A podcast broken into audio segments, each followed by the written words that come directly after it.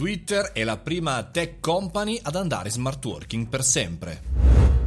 Benvenuta o benvenuto al caffettino, io sono Mario Moroni e come ogni giorno qui alle 7.30 parliamo di social, di business e di marketing. Ad oggi parliamo di un social in particolare, Twitter, perché ha deciso Jack Dorsey, l'amministratore delegato, di permettere a tutti e per sempre la possibilità di utilizzare lo smart working anche dopo il Covid-19, anche dopo questa emergenza. Un'emergenza che in realtà colpisce tutto il mondo e in tutto il mondo si stanno cercando di muovere i passi anche all'interno delle aziende per capire che cosa accadrà dopo. Anche all'interno del nostro mese dello smart working stiamo cercando di capire come le aziende si dovrebbero comportare. Sembra per tutti però che non si, ci sarà un ritorno alla normalità, ma anzi dobbiamo prevedere una nuova normalità. E quindi per questo motivo che probabilmente Dorsey già vede un futuro fatto per lo più di collaboratori di dipendenti da casa che possono scegliere veramente di lavorare quando e come vogliono eh, ovvero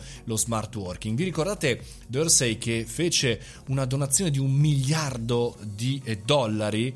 Una cifra pazzesca una buona parte del suo patrimonio privato personale. Insomma è un personaggio che ci vede lungo ma che anche prende le decisioni abbastanza rock, abbastanza, come dire, strane. E c'è da dire anche che all'interno del suo consiglio di amministrazione in Twitter hanno sempre cercato di gestirlo da questo punto di vista.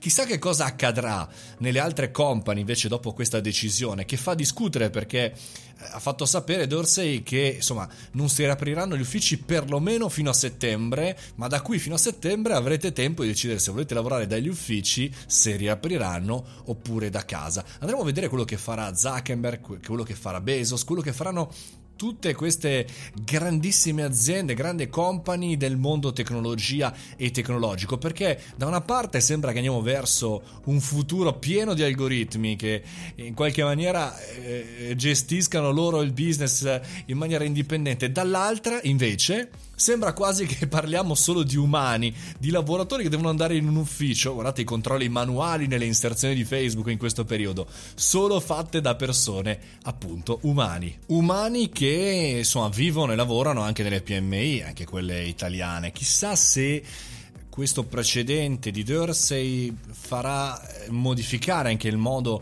in cui le giga company, le big tech cambieranno il proprio rapporto di lavoro con i propri collaboratori, ma anche quelle delle nostre aziende. Potrebbe essere un precedente incredibile, assoluto, anche eh, per tutte le aziende del nostro paese, chiaro al di là di chi necessariamente deve muoversi all'interno degli uffici o delle fabbriche in cui non si può lavorare chiaramente da casa.